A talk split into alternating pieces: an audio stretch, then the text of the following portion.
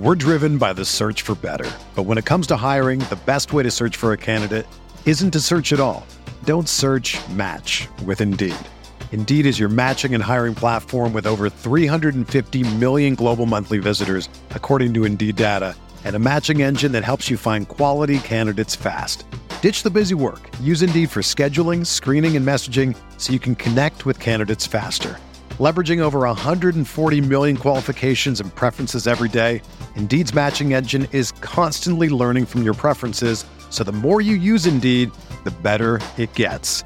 Join more than 3.5 million businesses worldwide that use Indeed to hire great talent fast. And listeners of this show will get a $75 sponsored job credit to get your jobs more visibility at Indeed.com slash BlueWire. Just go to Indeed.com slash BlueWire right now and support our show by saying that you heard about Indeed on this podcast. That's Indeed.com slash BlueWire. Terms and conditions apply. Need to hire? You need Indeed. All right, everybody, how you doing? Welcome to Talk Buffalo podcast, part of the Blue Wire Network. I am your host, Pat Moran. You can find me on Twitter at Pat Moran Tweets. Thank you, everybody, as always, for locking in. I appreciate all you. Casual Friday, my man Joe Yerdon, Maintenance Day podcast, Noted Hockey Substack. By the way, I didn't even tell you this before we started taping, so you probably don't know this. In fact, Oh. I'm sure you don't, but Okay. Okay. this is actually today, well, technically tomorrow, the four year anniversary of this podcast, man. I dropped Wow. episode one of this podcast February 19th, 2018, man. So it's been four Wait a years. minute, Wait a I minute. had this fun little uh show of mine. You, you know what else is on February 19th? What? My birthday. Really? Yes. See, It's destiny that I started this show. It's seriously. Well, well, at least destiny that you brought me in anyhow. You know, I looked it up. Look. Um, so going back four years ago, again, starting this, then uh, I had Sal Capaccio episode one, Sam Mhm. Graham episode two. Then I had a couple, I don't want to say clunkers because they were still good episodes, but like not names people would recognize. I tried, I was determined to be different. And uh, I had some 80s writer on episode three who we talked a lot of stuff with the 80s. It was fun for me, but whatever, you know, Buffalo people didn't care. Actually, episode four, I had a former Buffalo Bill, Dorin Dickerson. But anyway, and then I had Jay Skurski and, and Tyler Dunne back to back. So it was off and running then. I looked it up. The first time I've ever had you on here, this is, I really don't keep track of episode numbers anymore, but uh, Mhm. this is episode 419 technically. First time I ever had you on was episode 53, which is going back to September of 2018. And I still re- actually remember that because that's, and I still to this day on the rare occasion now where I have somebody out for the first time, we spend a lot of time talking about their life and their career. Mhm. And I remember talking to you about growing up in Albany and all that fun Mhm. stuff in Albany, man. But Yeah. I a lot of remember. Uh, I remember that episode because I was because when you asked me to be on, I was like, "Wow, cool." I think I think I've I think I've finally gotten noticed enough so that I can be on Pat's pod to talk talk about stuff because because I would see everybody being on it, and I was just like, I was like, man, why is he gonna ask me? I just wanna be on the show. you know what I'm, you know what I did? Now I'm on it every week, and I'm just like, all right, Yeah. And now it's like, what the fuck? I gotta- this guy's bugging me again. Yeah, I gotta, yeah, I gotta give up an hour and a half of my time yet again every week. But you know how I celebrate today, by the way? You know what I did this morning? And we're taping this on Thursday. So uh by the way, the Sabres play tonight. So again, we're taping this beforehand. But you know what I did today for the first time ever, literally? I don't even know if you've done this because I've never seen a tweet of yours indicating you have, but I actually that stupid Wordle that I've largely ignored Oh. for the first time ever, and I mean quite literally ever. I did it today. I tried it today. How'd you do? I think I got four out of six, but I'm going to be honest with you. I semi I cheated. Oh, I don't look. at Wordle. Come on, I'm not that. First of all, again, I'm not. I'm not that smart. I've told you this many times. I've admitted Yeah. to this. I'm not that smart. It's kind of, sort of like Wheel of Fortune a little bit. Mhm. I'm not good at Wheel of Fortune. like I can stare at. I can stare at that box forever. and Mhm. I can't figure the shit out. Um, and it was my first time. So when I got to the third, after the third uh row that you put in, I don't know if you're familiar with the game or and how to I've not play played it. it once. No, I, I've I've I've fallen into the camp of something's gotten so hyped so fast, and I'm like, I am not doing that. well, real uh, because now get- there's 900 spin-offs of Wordle, and I'm like, all right, that's enough. and I'm always so late to catch up. Like uh, TikTok, for an example, TikTok was huge two and a half years ago, and I was Mhm. never touched it. And now all of a sudden, I'm on TikTok all the time, messing around and every night laying in bed before I go to sleep. Wordle's been big for a while, and I never touched it. And I'm like, look Mhm. down on people who are playing. I'm like, whatever. But and now I'm doing it, and they've probably moved on to three other things since then. But- yeah, Uh, the Cliff Notes version is you type in it's a five letter word, and I I don't know what the letters are, but if you get it like a green one, it's the right letter in the right place. If you get another color, it's the right letter but in the wrong place. And if you get I think it's a gray, then the letter is not it Okay. entirely. So there is some Right. thinking involved. And again, riddles stuff like that. I'm just not really good at it because I'm I, I'm not stupid. I just don't use my brain all It's the like that, time yeah, in the best way. So anyway, I got to the third one. I'm like, I thought this was going to take five seconds, and it's kind of becoming time consuming. So I typed in on Google. Uh, the word was shake, by the way, the five letter word, and I had S K and A. So I said five letter words with S K A and shake. so I put it in, and that's what uh that's what it is. You should give it a shot, though. I mean it. It I- be like, interesting. I, I I understand like you know how the game's done and everything. It's it's a great idea. It's it's a mix of jumble and uh like wheel of uh, it's like you said jumble and wheel of fortune kind of except without a wheel. And you, you can't go bankrupt unless you're already bankrupt, I guess. But um but yeah, I it, it's a it's a it's such an it's like one of those things that it's such an easy concept. It's like how did nobody think of this before? Like, Yeah. how did how did this never happen at all? Like since you know, pho- like smartphones became a thing or the internet. Like I, I, it it blows my mind that this is this is something where it's like wow, it's nobody's done this before, really? Like okay.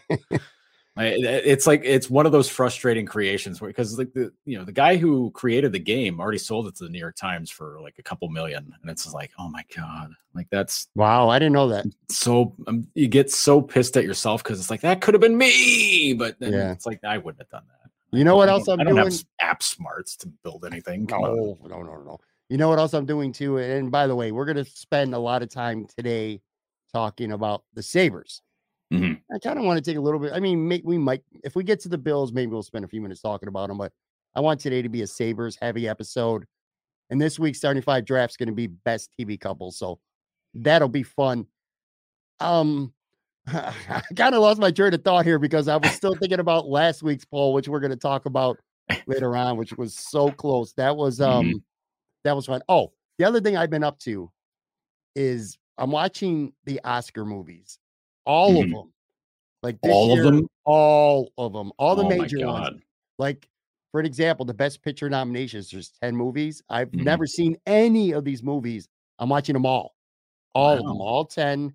I've actually watched five of them now, and right before we started taping, I actually got about halfway through uh the sixth.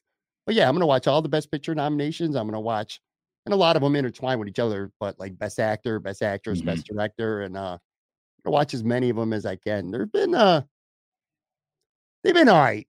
There's been none that have blown me away. Except I did DM you about one of them though. So I, I watched Don't Look Up. I thought that was Mhm. stupid. It's on Netflix. I just I didn't like that. Belfast was all right. Belfast was all right. Uh, Mhm.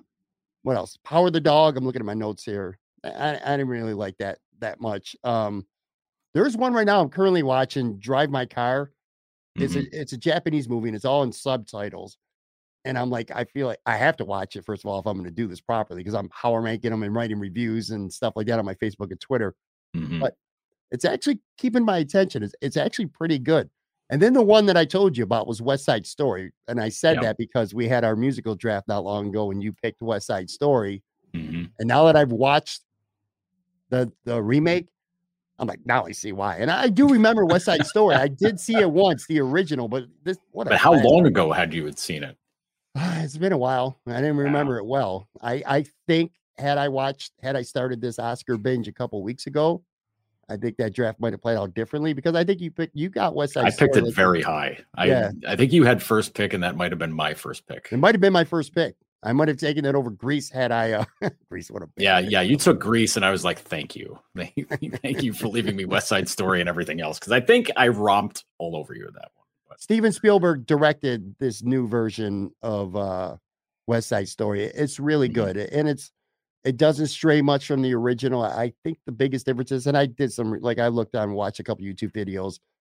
Uh, the biggest differences is well, for starters, the Puerto Rican characters are, are- Spanish characters are actually that's their real eth- ethnicity. Whereas back in 1961, it was a lot of white Greek people yeah. playing the Puerto Ricans, the sharks Mm-hmm. who were, you know, had their face colored or, or painted some to, you know, with makeup to to make them appear darker. Mhm. Natalie Wood played Maria. Natalie Wood is a Russian. She's a white Russian Yeah.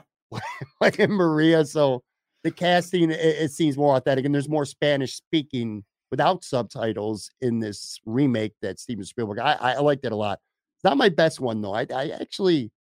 Licor- of, of what I've watched so far, and I still got half of them left, but Licorice Mhm. Pizza was actually uh Uh, That's been- that's my favorite I'm one. really eager to see. I'm a Yeah. am a big uh, Paul Thomas Anderson fan, yeah and like his his movies just they they they're very entertaining to me because it's always a, there's always some element of tongue in cheek with it, and you know there's you know I just I, just thinking of the stuff that he's done. Like I remember I made it a point to go to the theater to see The Master, uh, which was like their his kind of take on Scientology, and it was you know Philip Seymour Hoffman and Joaquin Phoenix and uh, Amy Adams were in it, and you know Joaquin Phoenix is playing basically like this loser guy. He's a total loser guy who you know is looking for like some direction in life, and he's uh you know he's trying to find something to to get through because he's just he's kind of derelict on everything. Like he just got I think he just got out of the navy or something and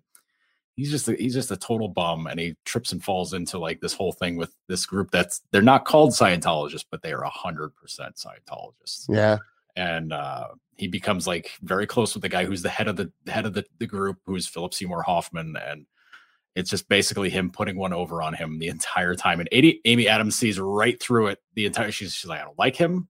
He's bad, and he, Seymour I don't know. He's great. He's great. He's my protege. He's wonderful, and you know it kind of goes from there. But uh, but that was fascinating. There will be blood is one of my most favorite movies. Uh, Daniel Day Lewis and Paul Dano. Um, it's an epic. Like there, there's no words spoken for like the first 20 minutes of the movie, which I know drives some people crazy, but it's it's Daniel Day Lewis's like best movie ever. I, it's a movie that I saw in the theaters like three times. I had to go to, like the art theater in Albany to go see it at all the first couple of times, and then it finally got wide release, and I was like, good, I can sit in the comfy seats now and and watch this, and like this will be great. he's But, he, um, he's nominated for for best director for this movie and you mentioned philip seymour hoffman his son cooper this is actually his feature film debut Oh wow, so yeah i recommend it it's good. None of these well i, I would say don't look up. It's just I saw it's a star-studded cast that you know what if if it wasn't that cast it would have been one of those straight to dvd you find it at walmart for a dollar Mhm. movies I, I i thought it sucked whatever. I, I, I know it's a and it's a satire of the government in a way i Mhm. get all that i do it just it didn't do nothing for me but the other ones so far have been pretty enjoyable man Don't look up. I, don't look up bothered me from the get go, and not because it was a poorly made film or any of that. Just eh, knowing, like people were just like, "Yeah, it's kind of a comedy," and I'm like, "All right, well, all right." They're like, "Yeah, it's more satire." I was like, "All right, okay, fine." And then you start getting into the teeth of the story, and you're like, "I don't think this is satire. I think this is a little on the nose," you know. And you're just like, "Okay, all right." Like it's very heavy handed with you know with what they're trying to say with it and everything, and it's just like, "Oh my god, please." please just like this is very uncomfortable and you know i'm not going to give away my microphone is being ridiculous right now um i'm going to try oh, it's got a new mic he's getting used to it Yeah, it well it's it's a new setup the microphone setup. is is Right. is new but like it it's it i don't know if it's picking up like the sound of the cars going by my apartment so it's just like hey let's let's pick up that sound so it's booming everything it's, nobody you sound good this. You're like one of those and i tell uh guests when i do live shows with them all the time they have a mic up close to them and then they kind of when they fall back the sound falls off but you sound good man you sound good yeah, no so, yeah, worries but yeah, don't look up. I just, I was like, it made me very anxious and very uncomfortable. Which I don't know. I guess maybe that's that's a good thing for them, but it Yeah. made me be like, nope, don't need to watch that ever again. Thanks. yeah i didn't like it too much so all right. So this is a four year anniversary episode, I guess, technically here. It feels to me, and we're going to segue into some hockey talk at least. It feels to me like it's been four years we've been talking about Jack Eichel hmm not being a Buffalo Sabre anymore. That's what it felt like, obviously, over Yeah. the last year or so. You've been on the show weekly, and God, man, I can't count how many minutes we've spent talking about Jack Eichel over the last year before the trade finally happened. Yeah. He goes to Vegas. He gets that surgery. What was it? uh, Literally three months ago. Which, Yeah. before we even talk about anything else, it does make you think. Had the Sabres just said, you know what, Jack, we're with you on this. Get the surgery. He would have gotten this summer and he would have been ready to start. He the right- the right- he the start been- of the season. would've been would've start- ready for the start camp. of the You kidding season. me? Now You're we'll like, yeah. we'll we'll talk about because I, I do want to spend some time talking about Kevyn Adams today as well. But before Mm-hmm. that, let's start with that. Jack Eichel Wednesday night makes his um very m- much anticipated debut Mhm. against Colorado, and uh he looked. Well, I want to get your take on him because I'm sure you you saw it and saw some things that I probably don't. The stats: 17 minutes and 32 seconds of ice time, uh, one shot on goal, no points. No one, on- no one had a point because they were shut out two nothing, right. and uh, he took two penalties. Mhm. Uh, I thought that was kind of funny. yeah. Anyway, I would say that I mean he was rusty, but my opinion, and again, I want to turn this over to you, is all things considered, I thought he looked uh pretty good. Again, Mhm. all things considered, how long he's been gone, the surgery, uh, I'm sure the nerves, all that stuff. What did you see? I uh for a guy that's been out for 11 11 plus months Mhm. uh to play 17 minutes against a team that they could end up that could end up winning the Stanley Cup in his first game in a game that was extremely high pace.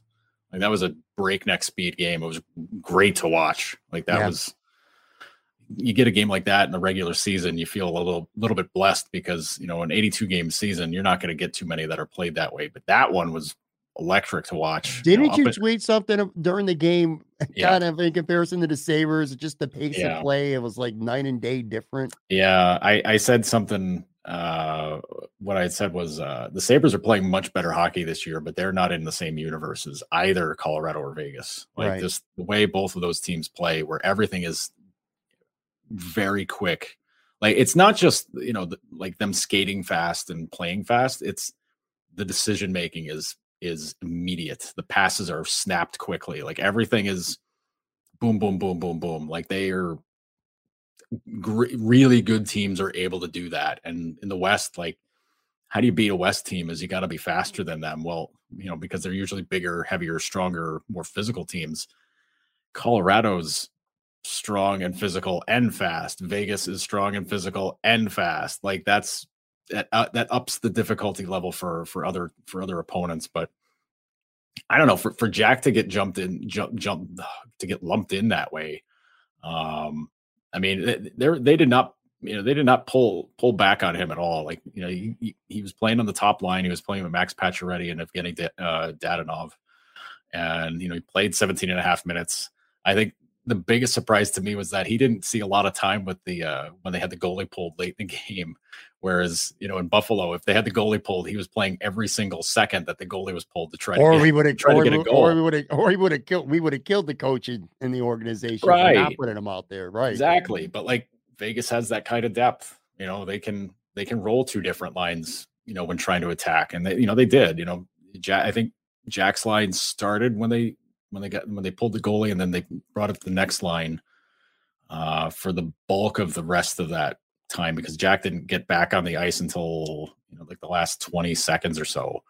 Um so I mean, you know, listen, it, it I'm a little surprised he didn't get a point, but you know, the whole team didn't score because Darcy Kuemper played outstanding. But um, you know, he wasn't he didn't look exactly like how we remember him, but again, first game in almost a year after pretty, you know, after a surgery that nobody in the NHL's had before, like looked pretty good to me. Like it, you know, he didn't he didn't pull back. Like he didn't look he didn't look like uh he was out of place at all. I can't imagine. I mean, I can only imagine. I should say, uh, I don't care how great of a hockey player you are. I don't care at the level that you've played at, being the second pick, being the face of a franchise for six years, whatever it may be, all the expectations coming in. I can't imagine that he wasn't full of nerves and butterflies going into that game. All things considered, again, they trade for him, they give up good players.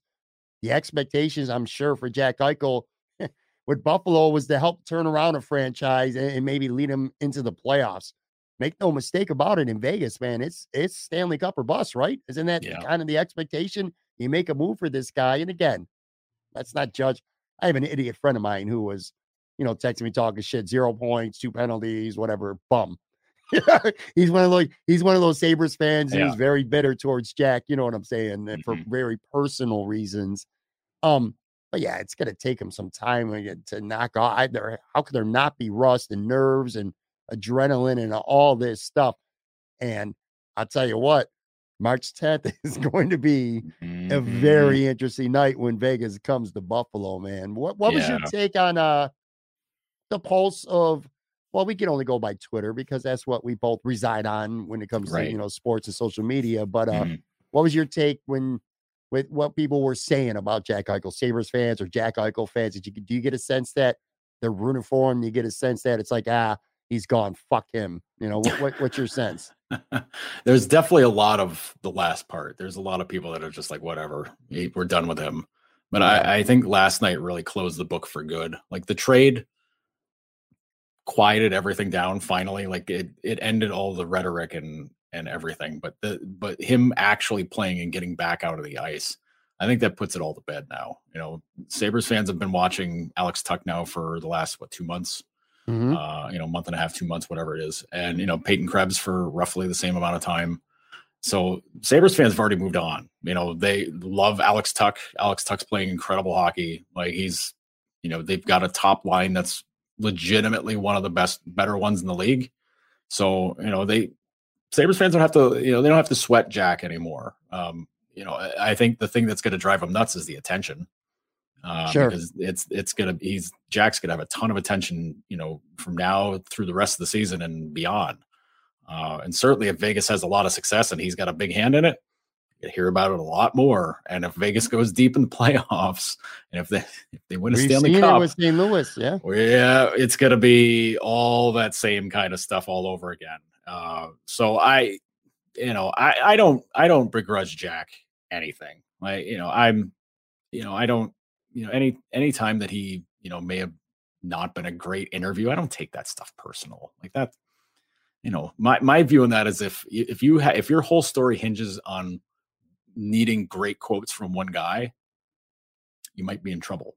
You know, like, it doesn't matter sure. who you're talking to. Like right. if you set if you put all your all your bets on the one on one person getting to take care of it, it ain't gonna work. Like you gotta have you gotta have other plans. You gotta have other other ways out. You can't you can't create a plan that paints yourself in a corner when it comes to that. So, um, but like you know, the, the attitude stuff, like whatever. Like, listen, if I've played for the Sabres for six years and watched, you know, and I busted my ass for for that long and played, you know, better hockey than anybody's played in Buffalo since God knows when, and you keep finishing sixth, seventh, eighth place in the division. You're you're picking you know, five, you know, eight, eight, six, seven, five in the draft first sometimes. Like, I'm gonna be pretty annoyed. I'm gonna be pretty pissy a lot of the time too. You know, I I just can't I can't begrudge somebody like that. I know eh, a lot of the attitude around hockey is just like, well, you're part of the team. You gotta you gotta suck it up and blah blah blah blah blah. Like, all that stuff. Where it's just like, listen, man, sports is different now. Sports is not what it was in the 60s and 70s, where it was you know, team and you know blah, like all the, you know, roughneck nonsense that you get back then. Now it's a multi billion dollar operation in every sport, every team. Like, you know, every team's got tons of money, even if, if they don't act like it, they got tons of money. Uh, you know, every owner is not, no owner is poor unless you're maybe Eugene Melnyk, maybe he's poor, but that's a, that's a whole other thing. But, you know, eh, these, everybody's making money and yeah, there's a lot of pressure that comes with it with taking an eight year, $80 million contract. Sure. But the same point, owners and GMs got to do their job too. They gotta they gotta build a team around you. I mean, you could tell me Connor McDavid's having a super fun time in Edmonton? Hell no, man. Hell no. Like if if Connor McDavid had the same kind of situation at Edmonton that he had in Buffalo, and don't get me wrong, it's kind of close. It's it's probably a little bit closer than than McDavid would even Sure. want. But like if it was the same situation, he'd be asking out too. Like, how do you blame anybody when it's just constant stepping on rakes all the time with you know trying to do things and you know they come back to Jack and say like, hey man, we're gonna try to reboot things again. Like, nah, nah, I'm good. like is when you because when you say re- you're gonna reboot things, you're talking like two, three years, and Jack's already given up what six, six you know, Yeah. like five, six years. Like you're gonna tell him like, eh, wait, seven, eight, nine years down the road to maybe get to the playoffs. Like, no, no, man, no. like it, you can you can be you can try to be the good guy and you know be like the Cal Ripken or the Steve Yzerman or whatever, but like Steve Yzerman eventually it, it paid off. You know, like eventually they they became a juggernaut and they won Stanley Cups. You know, you know that didn't happen with Cal Ripken, but like he won. Didn't they win the World Series like one of his first couple of years? Like okay, you know, but like guys, guys sticking with one team, it doesn't happen that much. Not anymore much. No. you know no, like no. and it- that's because it's a business and Yeah. you know teams treat it like a business way more than players do but now players have caught up and you know what that's the way that's the way it's played man you know i, I know that sounds it sounds it's not even cynical it's just true as far as i'm concerned but um but i mean i i can't begrudge anybody trying to do what's in their best interest like because everybody everybody else in sports is acting the same way like you could tell me the owners wouldn't, you know, an owner or GM wouldn't trade you the second they got a they they got what they thought was a better offer. Hell no, of course they're gonna do it. Like I don't, I, Joe. I don't, I don't begrudge Jack Eichel either, and I would say he'll always be to me one of the more interesting athletes ever in Buffalo. Not just for his talent, but just the way things played out. I think the one thing we can all agree on is that his his on ice talent was phenomenal, and Mhm. I, I think whether you love Jack Eichel, I think whether whether you hate Jack Eichel, that's undeniable. We and we all know that he was a great player on the ice. And I think skill wise, he was everything that we hoped he would be. It was everything else Mhm. around him, you know, that that was uh that fell apart. It wasn't his fault on the ice, certainly anyway, why this team wasn't better. But after that, if everything else about him is is a debate, it's the it's divisive. Is he, you know, was he a, a liability in the locker room? I hear a lot of people, and they're still tweeting about it. Someone just tweeted about it to me yesterday, and they kind of hinted at, you know, maybe it wasn't entirely his fault, but the locker room not being a great place. How much of that was because of Jack Eichel? Should he have had the C on his jersey? These are things that we could debate. Whose fault is it? You know, this, that, and the other stuff. It's just one of those great divisive things. The surgery, the way that it was handled, the way Mhm. Jack Eichel handled the losing, the frustration that was very visible. You could debate whether he was right or wrong with that. You know what I mean? There's just so many things about this guy that th- just divided fans, quite frankly. Again, the only thing you can we can all agree on is that he's a great player. Mhm. Um, everything else is just it's something we'll we'll debate forever. And you know, and by the way, this ain't going away this year. No. I don't care whether they absolutely win, not. whether whether whether Vegas wins the cup this year, whether they lose in the first round of the playoffs and get swept. It's be back next year and the year after. Ditto for Sam Reinhart, who by the way is playing really good in Florida. He's got like Yeah. 17 goals, 45 on a points. 90 point pace. Yeah, he's got 45, 45 points, 45 games. He's looking really good. Sam Reinhart and Jack Eichel, whether you like it or not, Sabres fans, we're going to be talking about them for the rest of their careers just because of how much time and resources were invested to get these two players and the way things played out in Buffalo when they were here. It's, it's just it's not going to go away, man. What what's the uh what's the worst case scenario conference finals for Sabres fans this year? It's got to be uh Vegas St. Louis in Mhm. the west and then Florida Toronto in the east. Like Oh. isn't that the one where like Nightmare. Buffalo shuts off their TVs or throws them throws them out of the window and says, "Man, fuck this. We're not we're not watching anything." You you remember when Ryan O'Reilly, Ryan O'Reilly won that cup? How miserable Oh, yeah. Sabre fans were. It'd be Mhm. 10, it's going to be ten times It worse. was also if Jack also it was because they were playing the Bruins. You can't root for the Bruins against right. like you're just tuned out. You're just like, man, this, nothing's good. Nothing good happens. Like that's it's even more stuff to just like throw yourself in the dumpster to just be like, man, I hate everything. Like just and, and the, uh, but that's where it again it falls back on the Sabres for like, you know, if you're a fan, you're just like, man, screw them for making it like this, you know? Like when it gets when you get to that point where you can't root for anybody because everything is bad about it, and that that's no longer that's no longer the fault of those teams and those players. That's that's your team. Your team screwed that up. Like that's it's the way it goes, man, and that's the way it's been here. Like I, mm. you know, I, you know, the the the, the locker room thing kills me with Jack because you know, people love to cite the whole like, oh, him and O'Reilly didn't get along. It's like, no, man, they were pranking everybody here. Like those guys got along great. Like they worked out together in the summers. Like, but the whole thing, like when people saw they didn't high five each other after a goal, and people said, oh my God, oh my God, they hate each other. Oh my God. So like, so of course these guys hear about it and it's like, okay, let's let's keep that going. Like, let's just mess with everybody. So of course it kept going. because why wouldn't you do it? Like you're young, you're gonna be pranking people. Like people are gonna go, go running too far with some kind of you know dumb thought. All right. right. Have fun with it, guys. Like, yeah, yeah, we hate each other. We hang out, we hang out for a week and work out together in the summer. Yeah, we hate each other. Okay, peace. Yeah, see ya.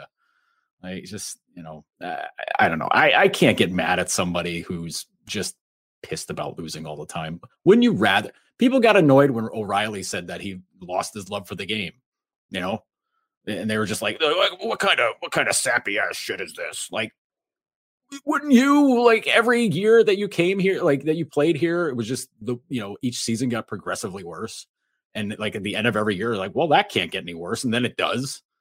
like, don't you don't like? Doesn't that drive you crazy? Wouldn't that make you not want to play? Like, it would certainly make me question everything I've ever done in my life. That's for sure. And you know, Jack gets pissed about losing. Well, wouldn't you? Wouldn't you? Your team's picking first, like, you know, once at every three years in the draft. Like, yeah, I'd be pissed too. Like, they're like, oh, he acts like a baby. Like, man, I'd be throwing sticks everywhere. I'd be throwing people literally out of the like the locker room. It'd be like Jazz on Fresh Prince of Bel Air, just like uh, you know, Uncle Phil just throwing them right out of the house. Just get the hell out of the locker room. I hate everything. Like, yeah, you know, just everybody. Everybody handles things differently. Like every hockey fans want everybody to be the to either be the loud the loud on ice visual captain where they're just you know they're ripping everybody up and down or they want them to be the strong silent types there's no gray area in between for how it works and you know like that that's what drives me nuts people get pissed about him having the c whose fault is that? You know like it's so dumb. Everything about it these are the it, it it's it's even bad arguments for like a bar like a you know like a bar like a sports bar conversation. These are shitty arguments even for that. Because it's just like it's like man this is all dumb. This has nothing to do with anything. It's all petty nonsense and drama and it has literally nothing to do with anything. It's just look at where the problems came from. It came from outside the room up the ladder. Like that's where the problems came from. That's where the problems hopefully are no longer coming from.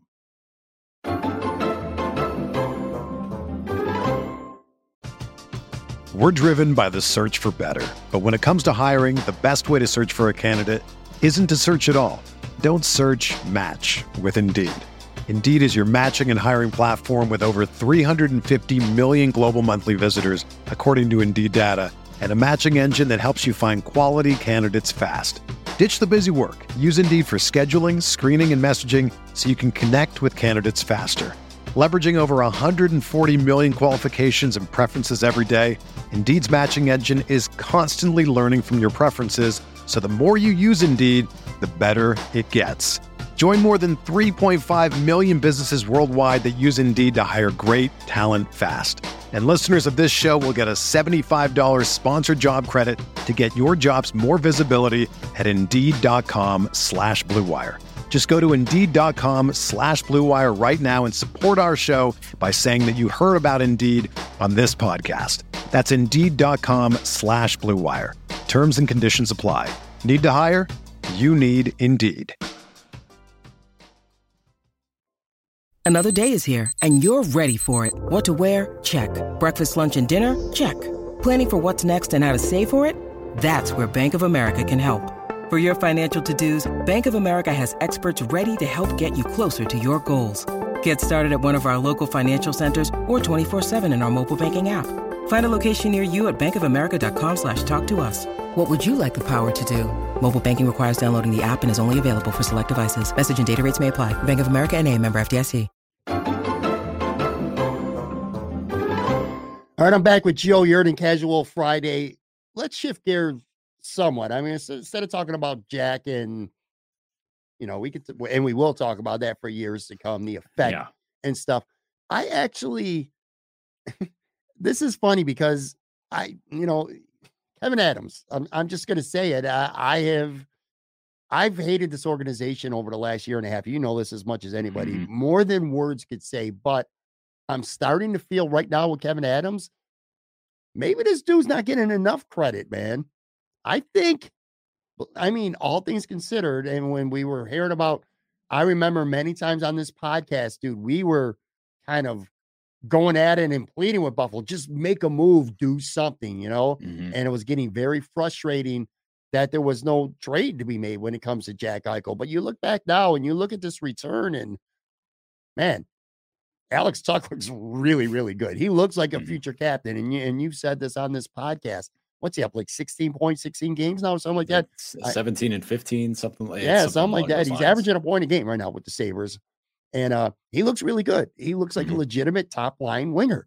Peyton Krebs looks good. I mean, he's got a lot to grow, Mhm. but I mean, you see flashes. His passing is really, really good, man. Mhm. And then they got a first round pick too coming. So that turns out there are there are scenarios where, believe it or not, both teams go into trade. You know, Mhm. Vegas gets what they want, their top line Right. center, and the Sabres certainly look like they to get they got two good pieces right now. Kevyn Adams deserves credit for that. I don't think whether it's us, whether it's uh other outlets, other podcasts, newspaper articles, whatever. I feel like he's not getting any credit at all, and I and I think he deserves it. Also, he came on what he became GM in 2020, right before the draft. Right.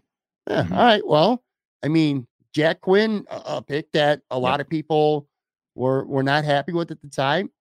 I mean, it sucks right now that he's hurt, but we've Mhm. seen a lot from Jack Quinn this year. It looks really good. JJ Mhm. Peterka, that was the second round pick that year in 2020. That was Kevyn Adams' first draft as GM. So I mean, this team is looking uh uh, he's making some good moves right now. And um I just feel like there's there's a lack of credit. I mean, the trade for Rasmus Ristolainen, and he got a, a first rounder, which I think that was Isak Rosen that turned into. And uh, Mm-hmm. Yep. you know, I still don't like the Sam Reinhart trade. I hate it, in fact. Yeah. But you know, you got a first. It's going to be a low first, and and who knows what Devon Levi becomes. But uh, it I I just want to make sure the guy gets some credit because I do think he deserves some credit. I think some of the moves that I just talked about were uh good moves, man. Good young moves. Maybe, maybe we'll see. Good culture moves. You know, I'll say this much, Joe. This team likes each other. Yeah. You could tell. I mean, when Victor Oh, yeah. and you talked about him last week at length, when he scored that goal earlier this week, that bench exploded. Mhm. This team seems like they they like each other, and I don't know how much culture really means, but it, it seems like there's good chemistry going on with this team right now. And again, my, my- I guess my long-winded point here is that Kevyn Adams deserves more credit than what he's getting. I don't know if you agree with me or not. I uh Adams has done well. Um, I'm not going to crown him. I'm going to pull the whole Denny Green line out. Fair, I'm not right. going to crown him. Not going to. You know, not crowning his ass yet. But like, you know, listen, we we've been burned enough by GMs in the past. You know, like you know when Tim Murray made the the O'Reilly trade, I was like, wow, that's a great move. You know, people hated giving up JT Compher and you know uh Zadorov and those and Grigorenko. I don't think they hated giving up those last two guys, but like giving you know giving away a you know a young prospect, they were just oh I don't like that. You know, they make the Kane Bogosian deal. It's like "Mm, I don't like that either. Like you know, I, I get it, but like those were moves meant to push things forward. Uh, these were moves that were made out of basically necessity that Adams had to make. Like he he had to trade Jack Eichel. He had to trade Sam Reinhart. You know, because you couldn't. You know, if you kept Reinhart for another year, like if, if you sign him, you're only getting you signing him to a one year deal, and then he's walking after that. So you know you got to trade Sure. him. Yeah. Ristolainen, listen, it was it was done here. Like it was, you know, the experiment. It wasn't even an experiment. It was just the time was up. You couldn't keep him around any longer. It just wasn't going to work. And plus, Philly coughed up a first round pick for him. So yeah, yeah, go ahead. Is- He's yours. Enjoy. Um, but like that's that's being smart. That's taking advantage of what other teams want. You know, um, you know, people were getting kind of critical of of you know Adams holding out on the Eichel thing. Uh, you know, because I was you know, he wanted the huge ask. Like, yeah, I get it. I, I understand that, but you know, he got the guys that were the right guys to pick. You know, getting Tuch, I Tuch. It, I'm going to be writing something for Noted Hockey here in the future about Tuch. Um, but one of the points I'm going to hit on is how you know, people say like, ah, man, I don't know if we could expect this. I don't know if I'm creating a straw man argument there, but like looking through his numbers in the past, even with reduce, you know, with not playing as many minutes and, and whatnot, you could see something like this coming at some point. You know, even though he's playing on a really good team in Vegas and, and whatnot, the numbers stood out, you know, in all areas where it was like, hey, this guy's this guy's pretty good. And if Vegas doesn't have want to, you know, can't find room for him, somebody's got to be smart and take advantage of that. And turns out Buffalo was was the team and getting Krebs out of it. Listen, that Krebs was a guy that was supposed to be a top 10 pick in 2019. And the fact that he wasn't taken in the top 10 was because he, you know, he had a he had a bad injury um before the draft. So teams were kind of hesitant to to make a splash on him. And you know, Vegas got him in the middle of the first round. So, you know, big score for them, but they had, you know, they had the opportunity to kind of let him, you know, get over the injury and play in juniors and, and go from there. And you know, he was a guy that was talked about in the same breath as Cozens and you know Kirby Dach and those guys in that draft. And the fact that they've got now Cozens and Peyton Krebs is a huge score as far as I'm concerned. Like that's sure. you got two of the best guys from that from that you know the, the lottery picks of that draft. Like that's that's awfully good. Like that's you know I don't I don't think that's getting noticed quite enough yet. I mean people are noticing Krebs. People you know I don't know how many people are really like looking at Cozens and being blown away. They should be. I know the points don't really totally dictate it, but like he's gonna, he probably could score 20 this year. He might get 40 points. Like that's pretty good. It's a pretty good year. But um, you know, the fact that they were able to pull those guys out of there and you know, they get a first round pick, which, you know, depending on how Vegas does, could be low, it could be could be right as low as the Florida pick. They might they could end up picking 31st and 32nd of the first round this year, you know, for all we know. But um, you know, it, but you still get a first. Like that's the key. You know, that's the thing. Like you still got the pick, and you know, it's like when he when when they traded Kane and people got a Botterill, was like, oh, you didn't even get everything that he was looking for. I was like, well, they still ended up getting a first round pick out of it because he went to the play. You know, ended up going to the playoffs, and you know, they got what they wanted, even though it was a situation where nobody wanted them other than San Jose. So like, you know, eh, but, but, but with Adams though, it, you know, the drafting looks good now. Uh, the fact that they're being patient with with all these guys that they've drafted and they're giving them the time to to to you know to grow up and to learn within the system it's huge. It it it it makes such a difference to not feel like you have to rush these guys to the NHL because that's been the case the last forever. You know you draft somebody in the first round it's like all right we got to get them in there which is a real quick way to burning guys out or not having or having them come to the NHL unprepared you know? Like that's that's the biggest thing. You know, I I think of like a Casey Mittelstadt where you know he looked you know looked great at World Juniors, had a solid season at Minnesota, and they signed him, and he had only played what thirty some games at Minnesota, like after being drafted, like, and he he came right to the NHL, and it's like I don't know, man, maybe maybe he needs a little bit more than that. Like encourage him to stay another year at Minnesota, or be okay with putting him in Rochester, but you know that you know that obviously was under different leadership, so that that's how that went. But you know, maybe Case will be better for it now. He should be back soon. You know, maybe by the end of this week he'll be back. So, um, so I'll be I'll be very anxious to see how he does when he gets back in there because he's another guy. He's another piece. He's you know he's still really young. So, you know, we'll see. But things are trending in a very good direction with Adams in charge. You know, and he's added to this you know to the smart guy staff with with bringing in. Uh, you know, with with bringing in the uh, the I guess the nerds, I suppose, you know, Matthew Barlow and um, Sam Ventura and everybody in that group, like those are those are really smart, really brilliant hockey people. Like they're it they're going to get talked about a lot because a lot of us have gotten wise to the whole stat game, but like they're they're going to be the the other eyes with that with that department to be able to make sure that they can you know when they're going after people, they're getting the ones that are you know the fit the best for what they're looking to do with their system, but also won't break the bank either. Like that's that's the whole point of having a, a, great advanced staff like that and you know data scientists to be able to to figure that out because if you're not going to spend a lot of money you better spend your money smartly sure you know right now i'm just happy that this team is relatively fun to watch i talked yeah. about it on the islanders game earlier this week uh that that was they're worth the price of admission for the most part. Not even just that one game, but for the most part, I feel like they're they're worth the price of admission. Now, a lot of fans aren't getting that memo because the arena still looks pretty shitty. I had Joe from Queens on the show earlier this week. By the way, Joe at Buffalo wins. He refuses. He does not want to be called Joe from Queens anymore. He says, I fucking hate that name. Yeah. so he's Joe at Buffalo wins. That's the way he must be addressed. I guess that's in his contract now. But um, he's still not sold. Like he doesn't give a shit. I don't know what I could do to convince him. And I'm sure he's not the only there's other fans who are, mm-hmm. you know, they've jumped off and it's gonna take more than just a little bit of promise here and there to uh to get him back on. You're gonna maybe you're gonna have to just see more results in the standings, and we're not there yet. But I think this team is pretty damn uh I think they're pretty damn fun to watch. I feel like you're getting a good, honest effort every night. You know, sometimes it's just not there.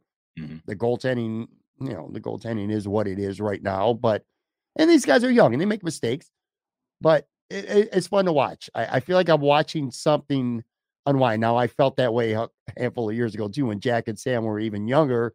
You know, and you can say the same thing. I just I don't know. I feel like this core feels a little deeper. It's not as top heavy when you have a star like Jack Eichel and a guy like Sam Reinhart. But I don't know. I just feel like it's deeper. There's a better talent pool right now, and they're going to continue to add to it. Owen Power's not even here yet. Mm-hmm. So there's a lot to look forward to with this team. It's fun, man. It's fun. Um, quickly before we get into our draft, I, I was going to gloss over the Bills or skip over them, but I do got one thing that I want to ask you, and I, I got to make sure I phrase this the right way. So we we've been watching uh, with the Bills. You got me scared now. Let's put it no, this way. well, well, let, us let, say this: Josh Allen. Okay, I mean, we're mm-hmm. we don't need to talk about what he did in the playoffs. It was special, and and we all know that already. Super Bowl week. He was uh the NFL honors. Je- Josh Allen is becoming a star beyond this this region, this market. You know, there's a lot of times in Buffalo, especially during the drought years, guys like Kyle Williams and Fred Jackson and Stevie Johnson and uh, Eric Wood, a lot of good Buffalo players that, hey, they were stars here. You go to Barville, oh my God, Josh Allen's there, or Kyle Williams is there. You know what I mean? Oh my God, mm-hmm. that, there's Freddie Jackson at Walmart. But now with Josh Allen, it's different. With Josh Allen, it extends beyond Buffalo. He's become a star star. Like mm-hmm. you might be seeing his ass in Allstate commercials, you know, this summer. Mainstream stuff, not just mm-hmm. West Herr Ford stuff. You know what I mean? Like yeah. national stuff. Um, he was he was front and center at NFL honors. I thought that bit he had in the stands when uh forgot the guy's name, but he asked him and he talked about, you know, having the other team have an opportunity, obviously tongue in cheek about the way the playoff game ended. But he's just becoming that guy. He's becoming on the same level off the field as guys like Mahomes and Aaron Rodgers. People are talking about him around the league. How does that make you feel if you're a Bills fan? I don't I don't know that I like it that much. You know? I'm trying to say this the right way. I kind of no, like because here's the deal. I mean, maybe we could use hockey. Maybe you could think you you would think of something better than me. But you talk about a player a lot and how great he is and what he's done and his stats and this and that. And when it comes to Josh Allen, he's at that level now. He's mm-hmm. played out of his skull at the end of the year. He's a good looking dude. He's got $258 million. He's got the hot girl. He loves this city. And now he's becoming a star around the country, just not in Western New York, in this region. If you're a hater, you know, what are you going to say? Well, he ain't one shit. That's what leads to being called overrated. When you got all these accolades, but you ain't done shit. You ain't won shit. Players become overrated. I'm concerned, as silly as this sounds, that there's going to be a lot of Josh Allen is overrated shit coming coming his way really soon. I feel like the pressure to win as an organization is obviously mm-hmm. already huge, but now for Josh Allen personally, it's going to be ramped up even more because otherwise you're going to get those haters out there saying shit like that. Well, he's been dealing with haters since he was drafted, so I, I, I think he's I think he's prepared. True for, story. I think he's prepared for for for people just talking junk on him from, mm-hmm. from the get go. I, I, I started laughing when you're talking about like how he's going to start getting more national attention and how you don't like it, and I was like, that's the perfect I don't like it's it. the perfect dichotomy of being a Buffalo fan. Like you love your players, you love them so much, and you you know you love when they're you know they pop up in the West Herr commercials or you know for anything local. You love seeing it. You're just like, wow, this is so great, so cool. I love it. But you know, but you know, the second they start getting on that national pedestal, then it's like well, these other people don't like him as much as I do. We like him way more than everybody else. You're not Bills fans. You you don't like him, and it's like because they're going to turn on his ass real quick. All these that's ESPN, life. That's life when you're a I star, man. I know, I know, I know, I know. Like all these ESPN shows right now, and uh it's like top NFL quarterbacks, and Josh Allen's like literally one or 2 mm-hmm. I'm pretty much all of them right now. That's great right now, but let him have a bad week early next season. Watch how quick they turn on him and start calling him overrated. He won't even be on the list anymore. you know, I don't like it, man. Like my mindset is when we got a star here in Buffalo, keep his ass kind of a seat. Let, let him just be a star here. I don't want I don't need him to be a star. I don't need him in movies and commercials and TV shows and all that shit like Aaron Rodgers, by who by the way was still stuck at one Super Bowl, man. Fuck that. Let this guy be let this guy stay around in Buffalo. I'm not a big fan of him being a Hollywood star. Let tone it down a little bit, Josh, man. Kind of lay low a little bit. Get him, lock him up in his house. Don't go anywhere. Just stay in he's Buffalo. Got, Don't ever leave. He's Just got all here. the attributes. He's got all the attributes. I'm you talking know, about off the field. Off the field, he's got all. he's got all the attributes of being a huge star. Just because, again, he's such a good-looking dude. He's six five. He's rich. He's got the girl. He's got everything, dude. You know what you're sounding like? You're sounding like Kathy Bates in Misery. Okay, you stay here. you win your Super Bowl here. You stay here. Like tying him to the bed, smashing his ankles so he can't run anymore. You can't. You'll never get away now, Josh. Uh, You're mine. that that's sound, that's what that sounds like, man. Like that's it it's it's it's it. Fans are always provincial. Like their guy's always better than your guy. That's that's the way it always is. Yeah. But like Buffalo hasn't had somebody that's like a national star. Like even when the Bills were were going to the Super Bowl every year, like they had so many good players that you couldn't pick one and say like, yeah, that's the guy. Right. Like, yeah, that's you true. Kelly Kelly was a really good quarterback, but he wasn't, you know, he didn't have the numbers that Marino did or Elway. You know, some of those other Elway. Like he, you know, he wasn't he wasn't that good. Like he was really good, but he wasn't at that saying. level. You know, Thur- Thurman Thomas was great. Yeah, was Barry Emmitt, Sanders was, and Emmitt. Was Emmitt Smith or Barry Barry Sanders? No, but he was really damn good. Andre Reed, a fantastic wide receiver. He's not Jerry Rice, you know, he's he's not you know he's not you know a handful of the other guys out there that were that were studs. You know, Tim Brown or whoever. But right, um, you know, like Bruce Smith. You know, Bruce Smith is probably the best defensive end in football history. Well, he's not LT. Well, LT's a linebacker. Doesn't and, matter. Yeah, like okay, right, and yeah, right, Reggie fine. White too. No, you yeah, Reggie White too. Yeah, you have so, a great point. They were so like we didn't know, even we didn't even know who was the best player on that team right. during that time. There nice ain't no it right now. I mean, there's nobody who's not saying Josh Allen's not the best player on the Buffalo Bills. Right.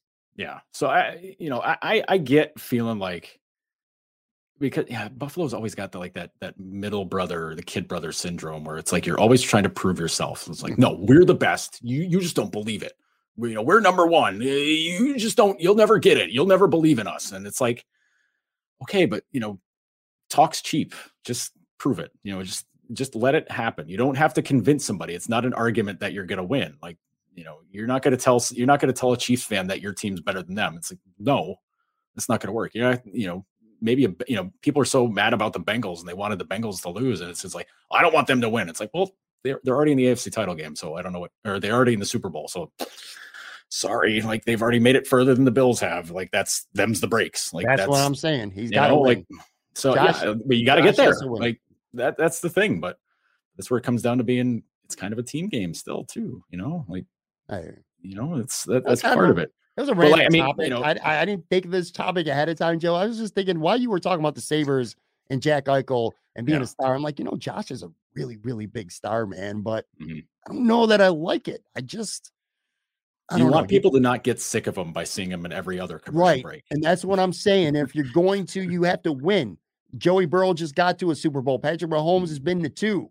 If the Bills go next year and they lose in a divisional round again, those people who love Josh Allen, who are on his jock so much right now, they're going to turn on his ass. That's just the way it works, man. I I don't know. I think he'll be, uh, you know, unless you know he throws four interceptions and you know the law, you know, in a playoff loss, then I don't think anybody's turning on him. They, he's people have carried him as you know as the golden calf for you know since he's been drafted. You know whether he you know he you know people have like tried to rewrite history and say like he was a proven guy coming out of college. I can't believe people passed on him, and it's like okay, like I, all right, like if you want to believe that, that's fine. But that's like that's like when Kobe Bryant said that uh, he was motivated by the Hornets trading him to the Lakers because the Hornets didn't want him. I'm like, you fucking creep.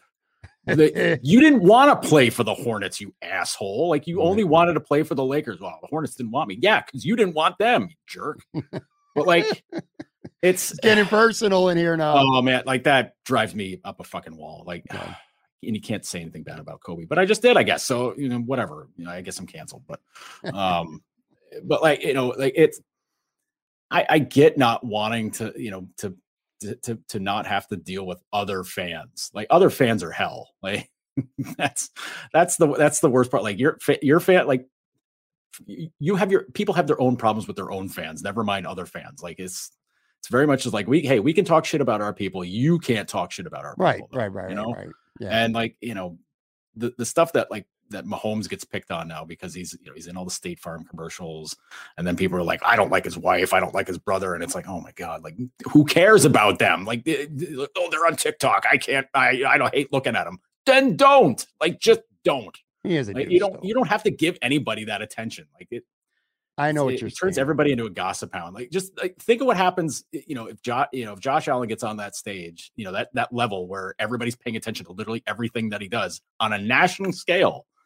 And then people start poking around at his girlfriend or like, you know, his family. Then it's gonna be like, oh boy, That's what I'm talking oh about. boy, man. like let's not do that because that's that's what that's I'm a road about. we've already kind of explored here, and it's not a very comfortable He's road. getting, he's becoming, he's not quite Pat Mahomes star level right now, but he's getting there. That's what I'm talking about.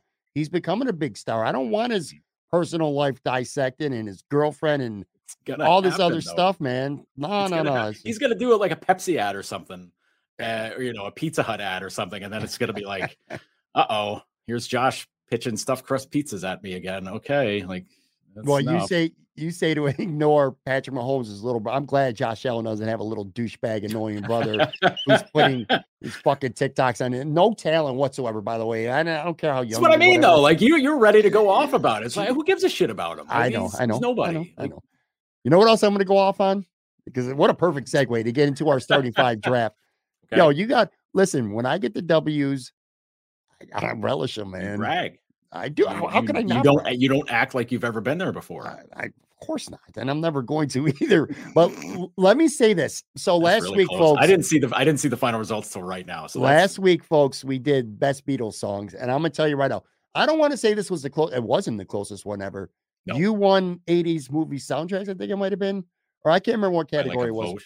you votes. won you won 50.1 to like 49.9 literally one time Yeah. so that was the closest ever this was the second closest let me recap here joe took come together penny lane a day in the life eleanor rigby while my guitar gently weeps i took let it be i want to hold your hand twist and shout uh, get back and hey jude turns out less than what it was less than 1% of the poll I Mhm. won 50.7 to uh 49.3. That was I'll tell you, Joe, I'm not even gonna lie to you, man.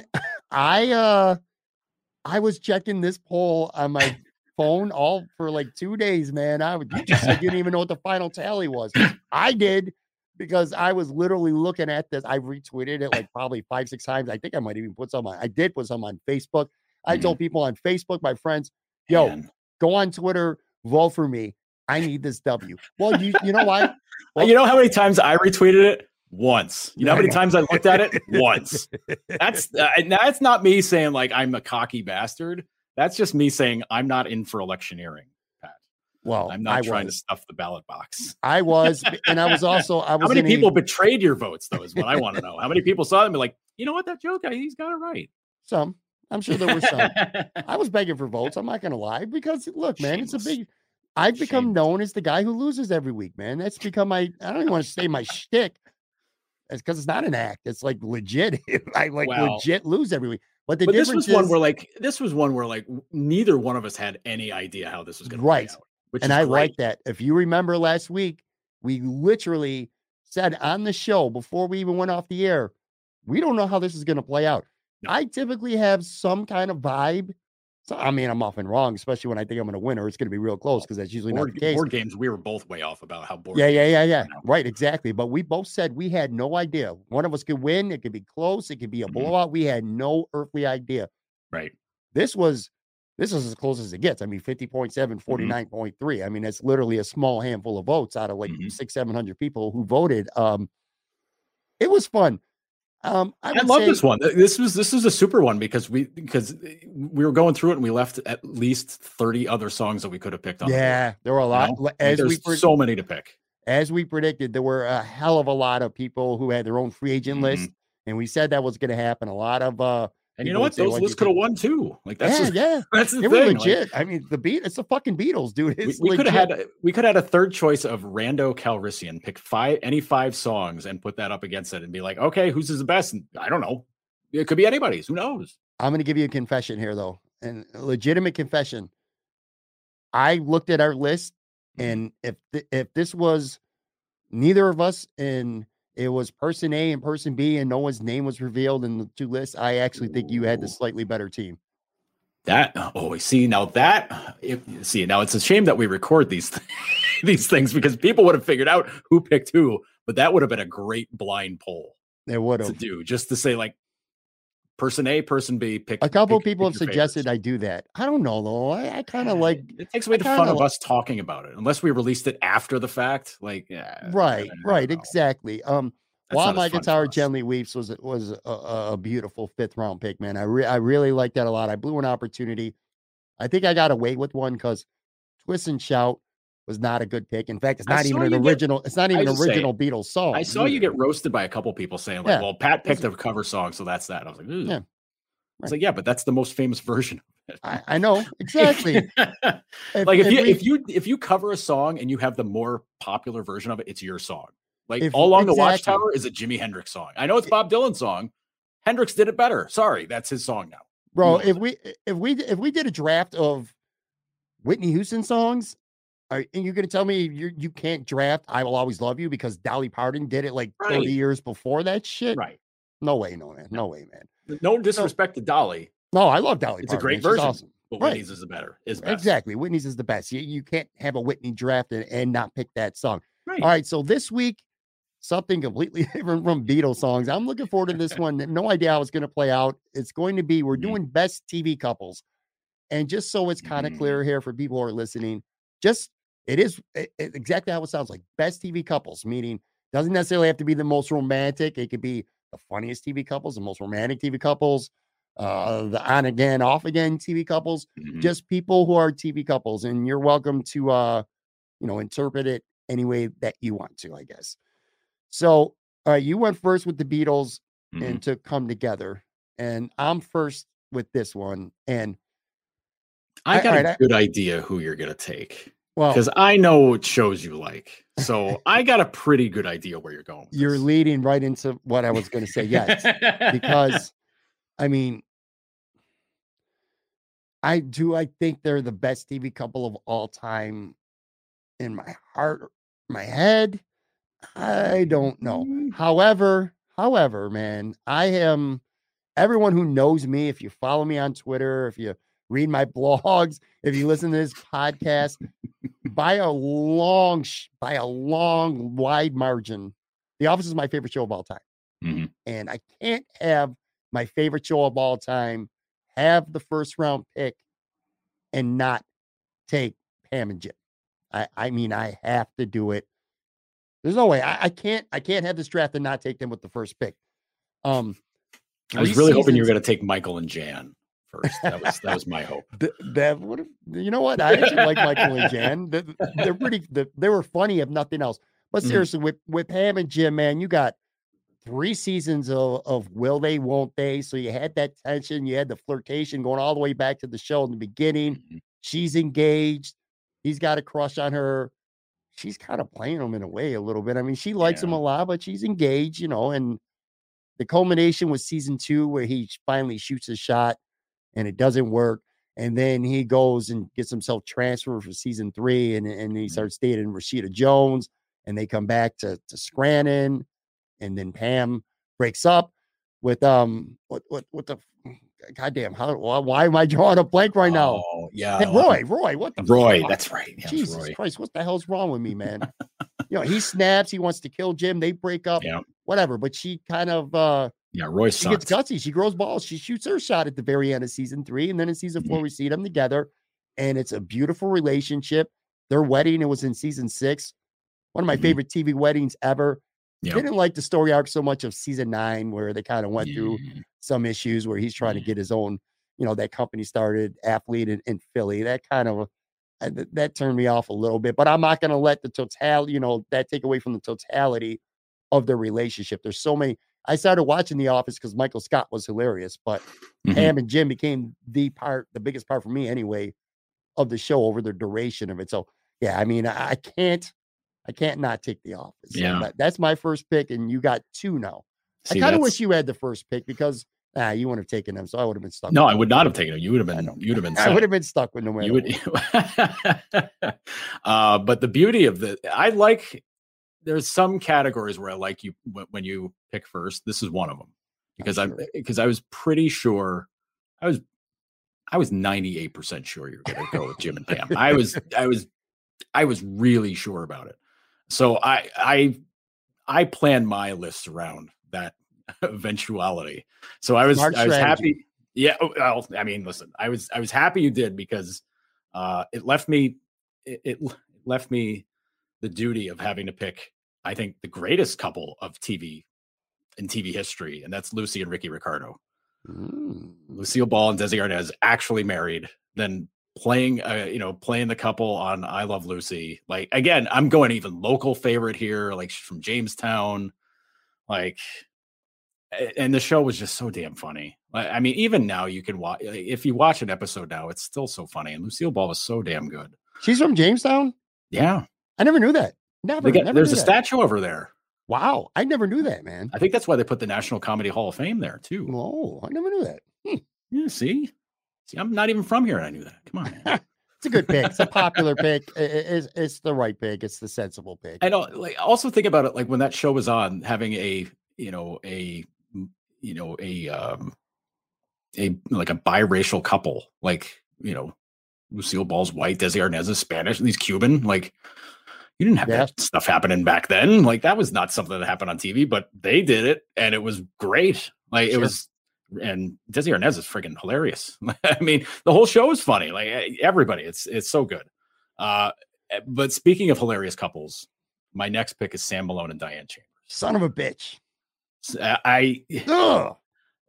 like they that was such a and Cheers was I mean Cheers is like one of my favorite shows of all time. But the way Shelley Long and Ted Danson played that off was unbelievable because it was it felt very real. As you know, for as funny as the show was, it felt very real and how they drove each other up a wall. Like they made each other crazy Mm-hmm. the thing the only the only thing that i that that it, it kind of bothers me that like is the way that it ended where it was just like hey this is this is done we got to kind of reboot soft reboot the show which when you go back if you if you if you uh plow through like just watching episodes after you know you know just like just marathon through it you're gonna by the time you get to that last season where Shelley Long like the Shelley Long season, the last Shelley Long season, you're like, boy, they better break up. I am sick of them. Yeah. because it's just like they've made each other so crazy that now it's infuriating. Um, but man, they were it was such a great playoff of each other because it couldn't have been more polar opposite. And the the, way that Diane was just so prim and proper and artsy, and Sam was a womanizer, you know, you know, you know, was an alcoholic, you know, ball player, like so good, so damn good, and it was so funny watching every every freaking episode of that was so good. Let me give you a hot take here. Had Pam and Jim been off the table, which I knew you weren't going to take them first. Right. If if you had had the first pick again, I've openly admitted this. I picked that because I just I can't take or not take my favorite show and not take them. Mhm. That probably is my first pick. Sam and Diane. The tension that they were that show was we could do an entire podcast and maybe we will someday on like a YouTube exclusive or something just for Just video Cheers. just Yeah. talking about cheers and how Yeah. crazy which is a show that would never ever work in today's day and age. No. You know what I'm saying? With the, Mhm. the, the way they talk to women in the bar, Oh yeah. um, slapping her, Rhea Perlman's getting her ass slapped all the time when she walks by, and they just Yeah. you know shake it off like that's a lawsuit now. That's getting Mhm. her ass whipped. It's getting canceled. So it's a very dated show, but I oh, love yeah. Cheers. One of my favorite shows of all time. Yeah, Sam and Diane were absolutely awesome. All right, so I'm on the clock here for two. I'm gonna go back. I'm gonna go with nostalgia with this one, and I'm gonna go back to a show that I really liked a lot uh, in the '80s. You okay. Kids here, man. Kids couple. Winnie and Kevin from the Wonder Years. Oh, all right. I love them, man. Yeah. They were, they were. This was first of all, this was one of my favorite shows. It was a Mhm. maybe one of the best like coming of age TV shows I've ever seen. You know what I mean? And, Mhm. and Kevin and Winnie were the heart of it. Their first kiss as kids, uh, it was epic. And when I remember very well when they broke up in in season four, man, it kind of uh, it broke my heart. Mhm. And I kind of, I mean, this is best TV couple, so you know them not ending up together, you might think it sucks, but I kind of like it. Like she ends up, I don't know if you watch the show, and I'm guessing I'm Oh, giving yeah. spoilers away. What 35 years later, so you ain't watched it yet. I think Tough time's up on spoilers. Yeah, tough shit, man. But at the end, she ends up. They we thinking they're gonna end up together, but they don't. She ends up going to the study in Paris. He ends up getting married to somebody, so they don't end up together. Mhm. But I remember, and I'm paraphrasing because I don't remember the exact words, but it was basically, you know, what you think your life is going to be at 12, 13, 14, 15 years old. That ain't your first love. It, it- usually that's not how things turn out. You know what I mean? So it was really, it was a good lesson. Like I said, the nostalgia, they were so cute together. You know what I mean? I Yeah. just, I loved everything about them. So that's going to be one pick for me. Okay. And then I'm going to go back to, well, quite honestly, the beginning of the series, I was kind of too young to really know what was going on. So it wasn't until later and Mhm. then reruns. But I'm going to go to the Jeffersons and George and Louise Mm. Jefferson, man. I, Yeah. this show was like kind of like uh my happy place, man. He he's Yeah. just the fucking biggest hothead, hilarious as hell, man. But and she was like the kind heart, you know what I mean? She was the sensible one, and they were just like uh they were the perfect match. And I know that this isn't one of those, we're not we're not uh drafting our favorite TV shows of all times about couples and not necessarily the show. But I will add that when it comes to this show specifically, it was our first, or it was my first like real look into what uh, from a, a sitcom, obviously, so it's often comedic, Mhm. but into a black family. You know what I mean? Growing Yeah. up in the West Side, white, Mhm. Italian, Irish neighborhood, I had black friends, but I really didn't know their families that well. So for younger people, a lot of younger people out there, black or white people, was their first like look into a black family. And as Mhm. funny as that show was too, it also was very uh it pushed the envelope during yeah. those times, you know, just Oh, like All yeah. in Family and some of these other ones. I mean, the Mhm. N word, he used the N word on that show. Yeah. Uh, white slangs. I don't even know if I could say it. A, I would, white I, would, slang. I would I would say don't say them just in yeah, case. I'm, I'm not saying. I'm not. saying- I'm not going to say anymore. But what I'm saying is they were set on that show. But anyway, Yeah. I don't want to get from the, the point of this draft. What I'm saying is, uh, George and Louise were a great couple, man. I loved her, and and as fucked up as he was in a lot of other ways with a lot of other people, and you know his wit and his uh his hot and his temper and stuff. He always loved her. He treated her great. So I, I Mm-hmm. liked him a lot, and I liked them a lot. And uh, so yeah, that's my couple, George and Louise from the Jeffersons. You're gonna have two. Sherman Hemsley was so so damn good. Man, that Yeah. guy, he was so good. Um see now see, see this put another show in my head and I'm just like ah, but I I and not to I'm not going to put down the couple in that show but like I I it doesn't hit the same height for me as all the choices I still have left on the board here because Sure. uh, There's so I- many too. I think I think you've I think you've left the door open for me. Um because there's one couple, again, an older show, but a legendary show that they got a whole song about themselves. Like oh boy. it's Mike and Carol Brady. Yeah. yeah. I mean, I I mean, I don't know how I can't pick that. you know, like I wasn't. I, I I think even if you weren't like even a a huge Brady Bunch fan, you knew the Brady Bunch and you remember episodes and you remember how people were. I mean, I obviously people, you know, it, you know, even now, like the movie, like the movie that they made in the '90s is a little bit dated, but, um, but it was still the same, same aesthetic and everything. It was just, you know, but like Mike and Carol were just like, you know, 2 Mhm. you know, two people who came from separated, you know, separated families already, and they brought their kids along, and then suddenly they're together and everything works, you know, and it's and like everything worked with them because it was a classic sitcom family where just you know a problem comes up at the beginning and it's solved at the end and everybody's happy like Yeah, yeah, yeah, yeah. yeah. you know like and but like the way that they played off each other was just so it was just so cool like you know they were in you know for for being like a 60s family or 60s 70s family it was just like man these guys are cool Yeah. so yeah mike and carol brady i i it's too easy my next pick uh i don't like making this pick because it comes from a show you and i don't like I know. I think only you know where this is going. but this couple is I can't ignore it. I I can't ignore it because even as much I don't like the show, all I ever heard about was Ross and Rachel from Friends. I I li- listen. If you're watching on YouTube, I'm Yeah. putting my thumbs down right now. yeah, Pat's giving me two thumbs down for the pick. Listen, I I earn your scoring on this one, okay? I don't like making the pick, but I can't not make the pick is the thing. Now, if I had picked Chandler and Monica, I would deserve all scorn because they're the lesser couple on that show. This podcast would be over if you picked them. but like Ross and Ray, I, I, it's, it dominated the whole damn show, man. Like it from beginning to end, like that was the whole thing. Like that, the whole show basically surrounded those two. Uh, you know, Jennifer Aniston and David David Schwimmer. Yeah, like that's that's the whole show, man. Like everybody else was just kind of like a supporting cast for those two, which is wild. But like that's that's it, man. Like that's that's as close to the biggest modern couple, you know, aside from Jim and Pam, probably that we've seen. Like that's which is crazy because that they had a very dysfunctional relationship, anyways. But Right. um, but yeah, I, I gotta pick Ross from as much as I hate myself for doing it, which I'll probably win this poll, so I won't hate myself as much. But You, you should hate uh, yourself for it. I do hate myself. I don't like picking anything friends, but I have I have to. I have to. I I would not as much as I disrespect myself by picking them, I would not be able to respect myself for ignoring them. Yeah. Well, let me say this. Even when I was, I'm going to be honest with you. When I was young or watching in reruns, I Mhm. never liked the Brady Bunch. I always thought they were corny. However, Mike and Carol's a good pick. They were a good couple. I will, Mhm.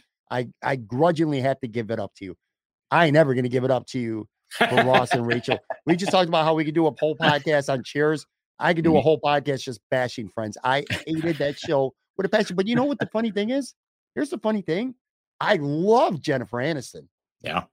She's super. She's done so many great things. I love Mm-hmm. Jennifer Aniston, and I actually thought she was the only one on of that whole cast that I could tolerate on that show. She- I liked her the best of the six. Mhm. Um, and, and Matthew Perry after Cheers, I like some of the stuff that he did. So I don't even. Mhm. I mean, you're talking about Schwimmer, not I. So I know that, but I'm just saying it's Mhm. not even like a individually. I kind of like some of these guys a little bit. Even Dave Schwimmer's done some decent stuff. He's been funny in a couple other things. I Mhm. just hated that couple, man. I hated that show. I hated the forced one-liners. I hated the laugh tracks. Mhm. I hated Yeah, the laugh them. tracks. I didn't want them to get together. I didn't care when they got together. I liked when Mhm. they broke up because I didn't want them to be happy. I just I hated that show, man.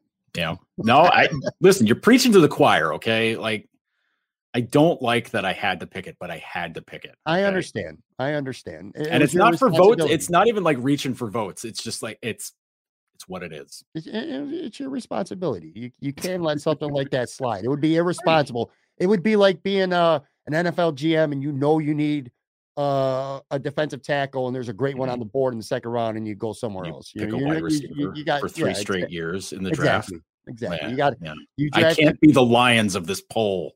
Okay. you drafted for value, not for one. I, I get it. All right. So I got two more coming up here. I, I feel like I'm taking a, a this is a new show or newish.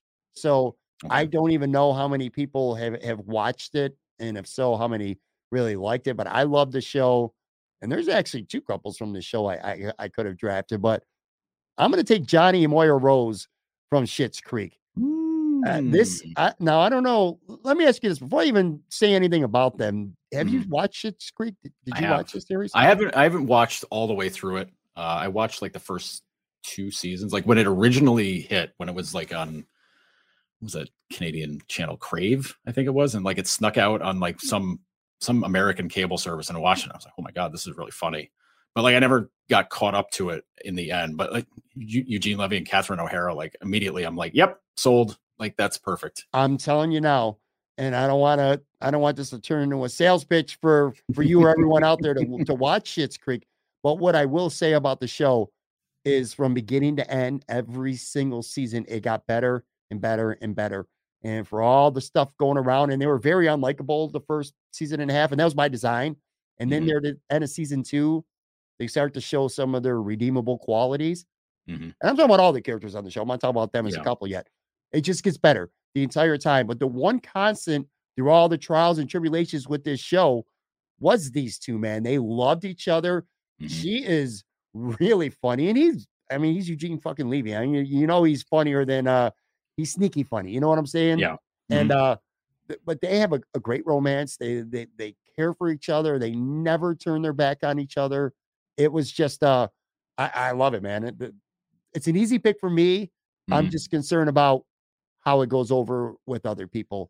So See, I go ahead. Seeing them just makes me think of SCTV and how great they were on SCTV. Like that whole SCTV is so underrated. I- And I know it's because Yeah. it was made in Canada, but like, god damn, it was so good. Yeah, for sure. Sorry. No, you're good. No, you're good. My last that. my last pick is one that I hated the ending so much that it, it penalizes me for the show. But oh, I think I know where this is going. but I I was a big fan for a long time of How I Met Your Mother, and Marshall and Lily were a great couple, man. They Mhm. were uh again, the ending gets a, a shitload of hate, as it should, it's deserved. yeah. But Mhm. for me personally, and I know they weren't the stars of this show. The, the the premise was about Ted finding love, and then Barney Stinson became the star of the show with his Mm-hmm. womanizing ways, his one-liners, the bro code, all that stuff. That was great. But for me, the the rock of the show, the glue of the show was always Marshall and Lily. I liked them Mhm. a lot. I thought they were a great couple. They loved each other. They were pretty funny. Again, kind of like not hardy har har har funny, but sneaky funny. And they weren't the stars of the show, but I loved them as a couple. And Mm-hmm. Look, and I'm sure you're going to feel the same way as you make your last pick here too, because there's so many goddamn good couples. There's so many great TV shows with couples. Yeah. I, I every time I make a pick, I'm like, oh, how did I not pick this one? Or you make a pick, I'm like, oh, I should have taken that. Or it makes me think Mhm. of someone else I shouldn't have taken. So as this goes on and we put this poll up in a week from now, I'm gonna be like, yeah, I should have done this, should have done that. But that's how I feel in the moment. As we're doing this draft, Marshall and Lily just pop for me. So I'll live with I'll live or die with them, man. I uh I was really worried you were gonna take the main couple of that. And I was gonna be like, dude, you just nuked your own you just nuked your own poll because every like the, the way that ended with Ted is abysmal. Just an absolute rotten way to end what was a great show. It was but so it's- bad. It's, an ending that ruins the whole rest of the show. it might have been the worst ending to a TV show I've ever seen in my life, just Mhm. because it was. uh Now I know a lot of people would say that with Newhart because it turns out it was just a dream, but I don't know. Oh, I don't was great. necessarily. I thought that was yeah, I, I kind of like that. Oh man, that was so funny. right, we could debate. Very that. underrated show. Who do you know that that watched How I Met Your Mother and said, "Oh, that ending was pretty good"? It Literally was the worst. It, it No. left a black eye in the entire show. But Mhm. I'm still going to pick them for More people liked the Sopranos final episode than they liked Yeah, How I Met Your Mother, and by like by like exponential amounts. maybe Like, we'll have. uh, Well, we're kind of giving our content away. But I was going to say maybe we'll, Yeah. we should have a draft of the worst endings ever to TV shows. I think we just We'll ran be off. to pick that one first. All right, you got the you got the last pick of this draft. okay, so I don't know if this is debatable, like if this is worthy of debate or not, but like this couple's been on TV for 30, 30 plus years. Mm, Do you uh the only problem is is that they're not human. They're cartoons. It's Homer and Marge. I you can't yeah, it, it's I and I don't know if how many people act, you know actively think like them as a couple. You know, I and I know Simpsons has been weird for like the last 15, 20 years now at this point. Oh my god. But like Homer and Marge are it, man. Like that's like for as dysfunctional as everything about that family is, that's the constant. And like all the stuff like early on in the uh in the series where you know Homer's just you know where Homer hasn't turned into a full idiot and he's just you know he's just kind of dumb and he's just being you know you know like a kind of typical you know typical dumb dude you know as, as opposed to like he became a raging moron after like about season six or seven Yeah. um but like early on like that was the dynamics that they wrote for those two to have you know as far as like testing each other's relate you know the relationship out and everything it was like wow it's pretty well written for a show that's you know that's kind of like a send up of of cur- of america at the time and you know families and whatnot but like how do you say no to homer and Marge, man like that's you know for as weird as it is that's a it's an iconic couple i mean you you know and it's like i said like simpsons now is completely different than what it was back in the day but that's still that's still the thing man like there's it still, still, resonates. It still resonates. You just got your Kyle Williams in the fifth round steal of this draft. I can tell you, think that so? right now. Yeah, I know so. That's going to go Oh. over very well. I think a lot of people are going to talk. There's going to be two things that happen. One of them is the same thing that always happens: is why did you pick this, pick that? You know, Mhm. yada yada yada.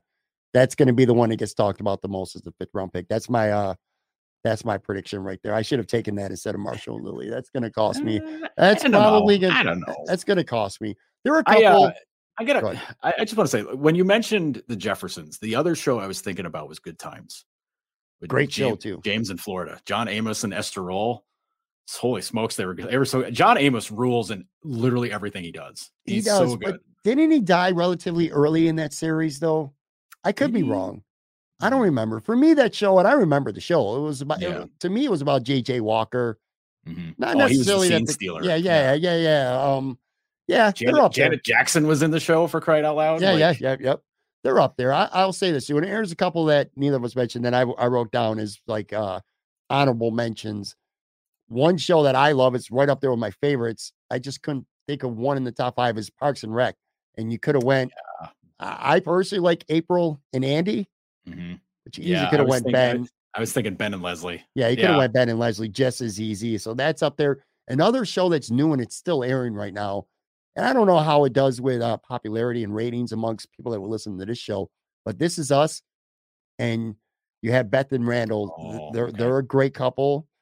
And you can even I've- uh I've not seen one episode of This Is Us. it's it well I, I, it's tough. It's So if you picked that one, I would have been like, "Who? Please describe everything it's about." them." tough because it's it's Isn't just the one that like makes people cry every week? yes, I yes. and it's like I can't get into. I love it. It's just like, do you want to do that to one of your friends? You want to sit there and make them cry? There was a an episode a couple of weeks ago about Jack's um, mother dying, and it's ju- ugh, I don't even want to Yeah, it. just- It's just I- fucked up, man. I, So, I can't watch programs that are Right, that but are Beth- made to make you but like Beth it- and- it's right, Beth emotional and Randall- Like, I can't. Beth and Randall are a great couple, though. So I, I thought of them. I mentioned Schitt's Creek. It could have went David and Patrick too. Yeah. They're a great couple in that show. Uh, if you want to go back older and cheesier, I wrote down uh, Zach, Zach and Kelly Kapowski from Saved by the Bell. yeah. if you want to go back to the real old school, I still think you had the, the best one with with Lucy. But uh, if you want to go to the honeymooners, man, you got Ralph and Oh, Alice. yeah, you Ralph know? and Alice. I, Yeah, you know, I kicked that around for a moment, but I, that's another show that does not get made today. no, like- hell no. Not ever does that get made. Like Ralph saying, you know, I'll send you to the moon, Alice. Like, no, like, Right. no, man. Right. But like Alice always put him in his place, which was, you know, you know, Ralph was a big blowhard and she always parked him. So like that Yeah. was that was fun. But I have one more too that uh I didn't like the show so much, and they've tried to reboot it and just didn't work because she's a crazy bitch now. But Roseanne and Dan Connor from yeah, back in the day, Roseanne, they were a good couple, man. They were they were they were a pretty funny couple. So it's a good I'll- show. You I know, like them a lot. You know, it's funny. Anybody who's watching the video, and I don't know how we did how, how we pulled this off, but the, the picture you used to to to to start this poll was of Edith and Archie Bunker, and neither of us picked them. Neither of us took them. I was, I, you know, I I was intentionally Like, I was looking at the picture and I was like, "Am I really going to pick that?" I was like, "Yeah, I, I got, I got my, I got my." I thought of it. I thought of it. It, it is in the poll but, or uh, the picture, but it's like it's weird because he was he was a bigot. Ar- you know, he was a a piece of bigot. It was. I mean, he he learned from his stuff, but he, Right. oh my god, what a! but what they a- were a good couple just a- though. She was a great wife. Yeah. and he he Jean loved her, man. was awesome. Yeah. yeah. And again, that's just you want to talk about shows that just ain't gonna fly in today's mm-hmm. world, you know. Oh my god. Look no further than that. I'd love to do a you know what? We're going to do a draft someday of shows that won't fly in 2022 because we just named some of them. Welcome back, Kotter. There's a lot of them that uh I don't think would fly. John Travolta at 35 playing a high schooler. it's like Beverly Hills 90210. The whole cast was in their 30s. Like, okay. yeah. Let me recap. Let me recap these picks before we get out of here. All right. So I selected uh, Jim and Pam from The Office, Kevin and Winnie from The Wonder Years, George and Louise from The Jeffersons, uh, Johnny and Moira Rose from Schitt's Creek, and Marshall and Lily from How I Met Your Mother. Joe took Lucy and Ricky Ricardo from I Love Lucy, uh, Sam and Diane from Cheers, Mike and Carol Brady from the Brady Bunch, Ross and Rachel from Friends, the most overrated show ever, and Marge and Homer from The Simpsons. Before I let you go, final thoughts on this draft. What do you think, I, Dan? I think you're in big trouble. I think you're in serious, serious trouble. I'm talking. This might go north of eighty percent in my favor. Ooh, I, I, listen. I have that's a, a. I have a murderer's row of of couples. I think you're going to win. I'm confident I'm going to win. I'm thinking it's going to be a blowout. I think, I, again, I think you taking the Simpsons with the last pick is going to help you. I think me taking Jim and Pam, who a lot of even people who like The Office, some people don't like either Jim or Pam, mainly hmm. Pam. So I'm not sure how that's going to play out either. I don't, I don't, I don't know if the Jeffersons are gonna are gonna resonate. I think all your picks are gonna resonate better. I agree with you partially. I do think you're going to win, even though you sold out and took Ross and Rachel. But it's not, it's not I don't think it's going to be uh, north of 80%. That's a little bit of an ambitious take right there, Joe. Mm, I've never predicted a blowout before. Well, not that vicious of a blowout before, but I could see it happening. All right, everyone. See it happening. Give Joe a follow on Twitter. You know what? Don't follow Joe on Twitter. At Joe, and don't follow Pat either. Uh, don't follow and don't listen to Joe's um, podcast with Maintenance Day alongside Lance Lysowski that drops on Mondays. Don't read Noted Hockey. And don't read Noted Hockey on his Substack. Hit him up on Twitter. Uh, just drop your email and you can subscribe to that for free. Don't do any of that just stuff. Don't, yeah, don't do anything. Don't give me attention. Don't wish me happy birthday on Saturday. Don't do any of that. Don't wish him happy birthday, but do wish me a happy four year anniversary of this podcast. Yes, please do do that. That's that's the way to go.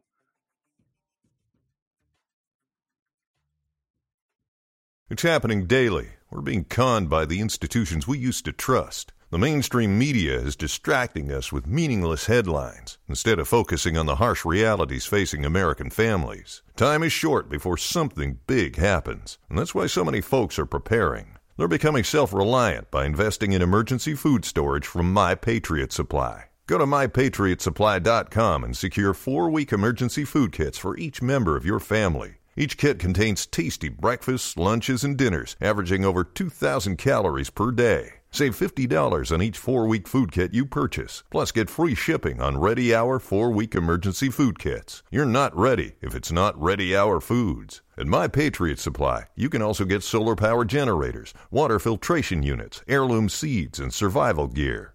Order by 3 p.m., and your unmarked boxes ship the same day. Shop MyPatriotSupply.com today. MyPatriotSupply.com.